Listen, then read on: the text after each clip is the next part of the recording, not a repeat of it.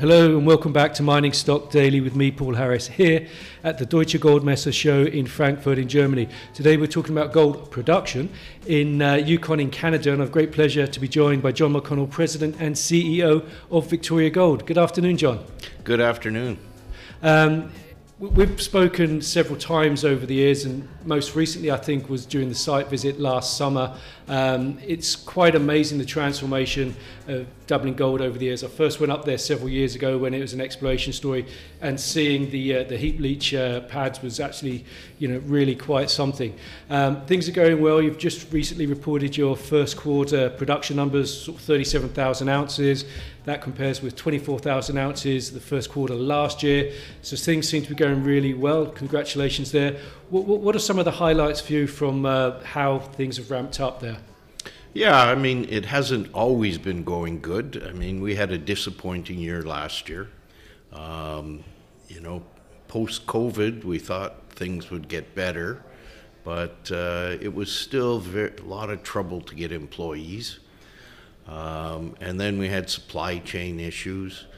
Uh, we dealt with forest fires in the Yukon, which didn't even come close to our mine, but shut the power off in the territory for a couple weeks. So, you know, it uh, was a disappointing year. Um, as you said, we had a good Q1. So, uh, have we turned the corner completely? Uh, fingers crossed, but it is mining and things do break down. But we think we've built enough redundancy into the system now that, you know, we can have some uh, breakdowns and still meet, meet our guidance. And the employee situation has improved dramatically.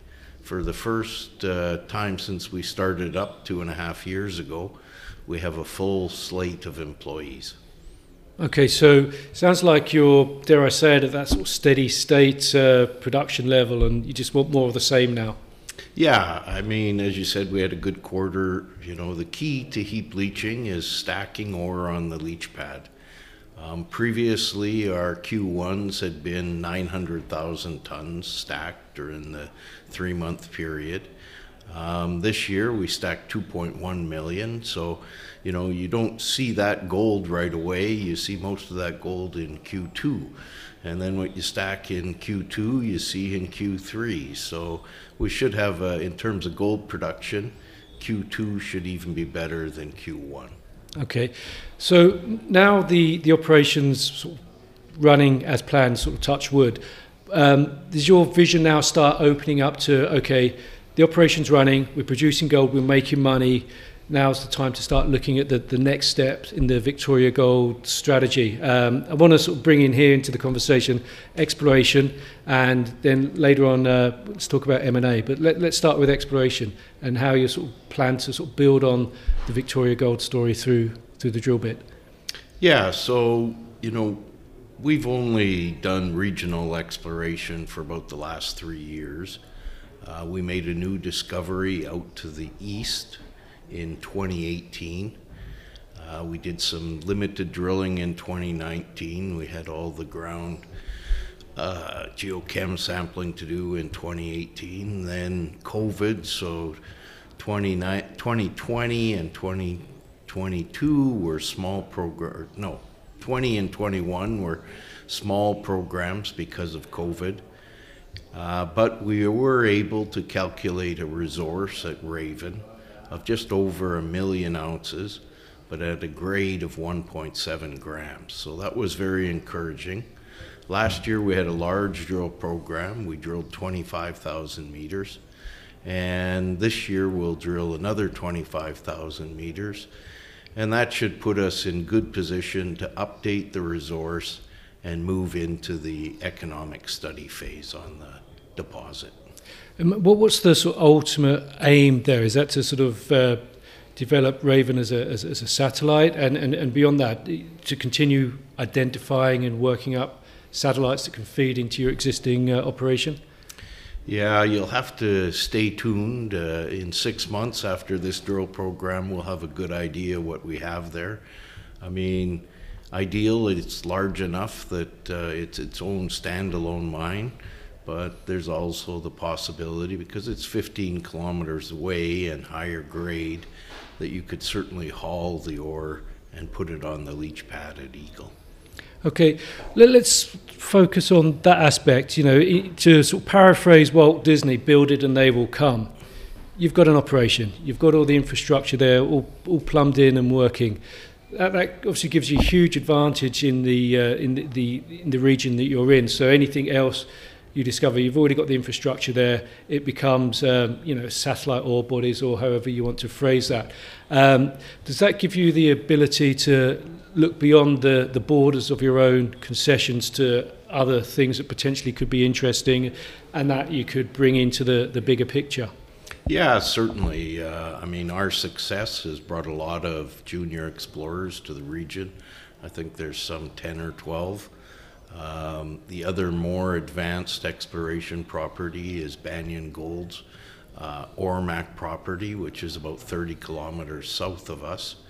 Um, they have a resource there now of over 4 million ounces. Uh, they currently have three drills running, and I think are planning, uh, you know, another 50,000 meters this year. So that's the most advanced and the one we keep the closest eye on. And we're uh, a 13% shareholder there and have the uh, 7% royalty. So we feel we're in the driver's seat and uh, are quite happy to let the Banyan team uh, do the exploration work there.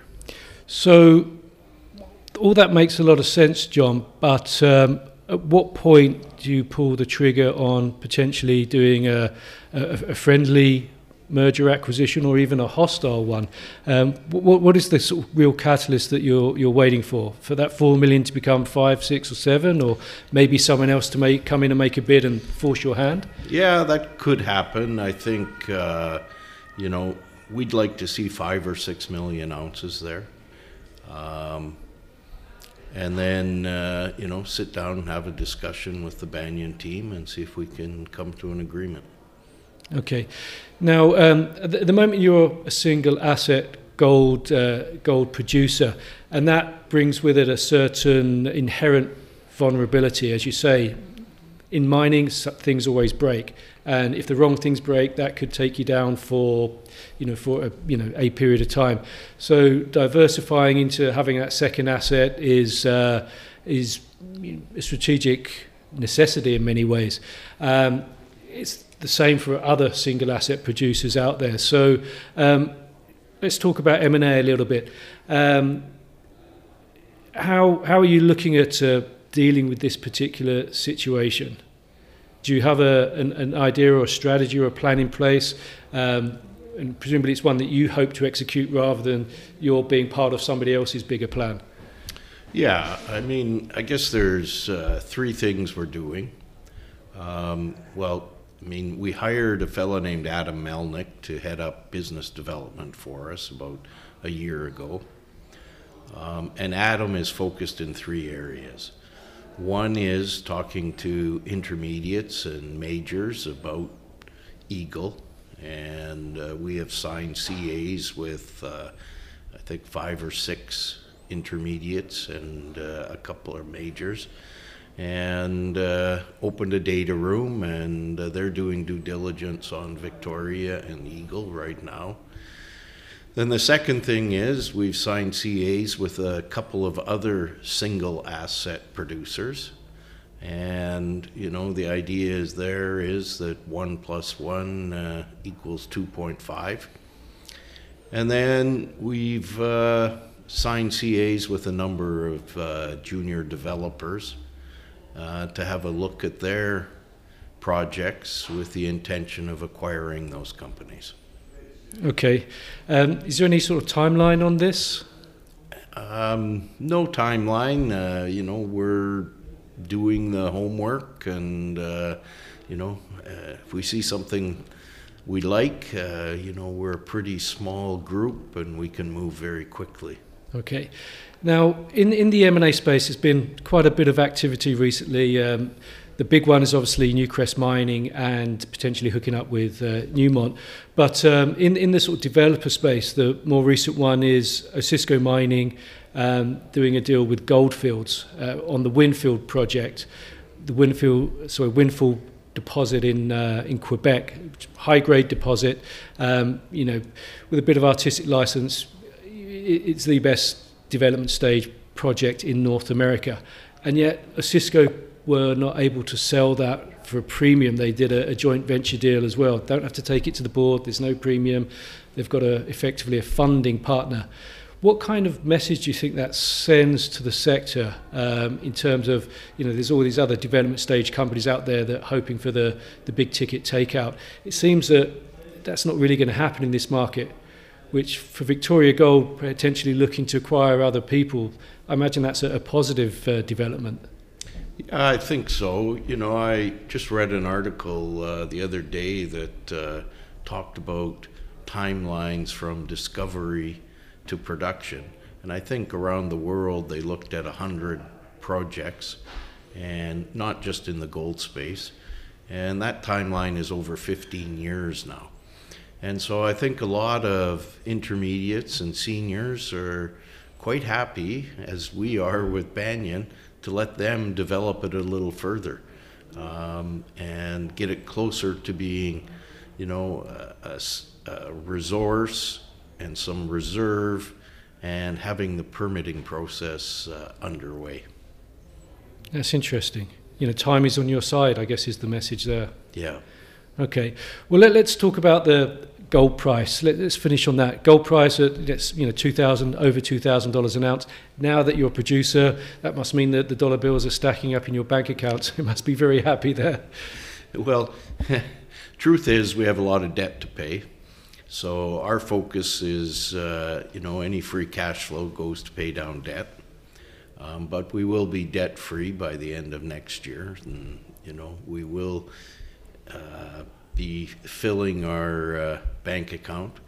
But you know, just if you look at the numbers, you know, we've guided that uh, the high end of our all-in sustaining costs will be around 1450 this year.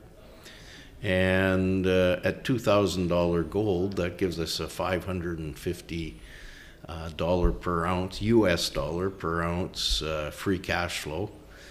Uh, even if we produce, you know, mid our guidance of 160,000 ounces or 170,000 ounces, um, that's roughly uh, 100 million in free cash flow this year. I mean, that, that's uh, obviously big figures. Um, pretty good margin there as well. So, you know, the aim there is to sort of pay that down as quickly as you can. If, if gold price goes even higher, you improve your free cash flow even more. You pay it down, pay it down, pay it down. Correct. Okay. Um, so let, us uh, sort of wrap up, John. Um, of main catalyst for this year? Well, you know, people, just as you did at the beginning, have been congratulating us about our Q1. Um, but they also want to see us string together two or three quarters. So, uh, you know, the catalyst is uh, production uh, each quarter. Um, you know, maybe at the end of the year we put out a little more information on the Raven exploration drilling and uh, you know early in 2024 we hope to have a PEA out on Raven. Okay, excellent. Well, I wish you the best of luck with that, John. Congratulations on a solid quarter once again. Victoria Gold trades on the TSX under VGCX. John McConnell, President and CEO, thank you very much for joining us today. Thanks, Paul. And that's all from me, Paul Harris. Stay tuned to Mining Stock Daily for more from Deutsche Goldmesse.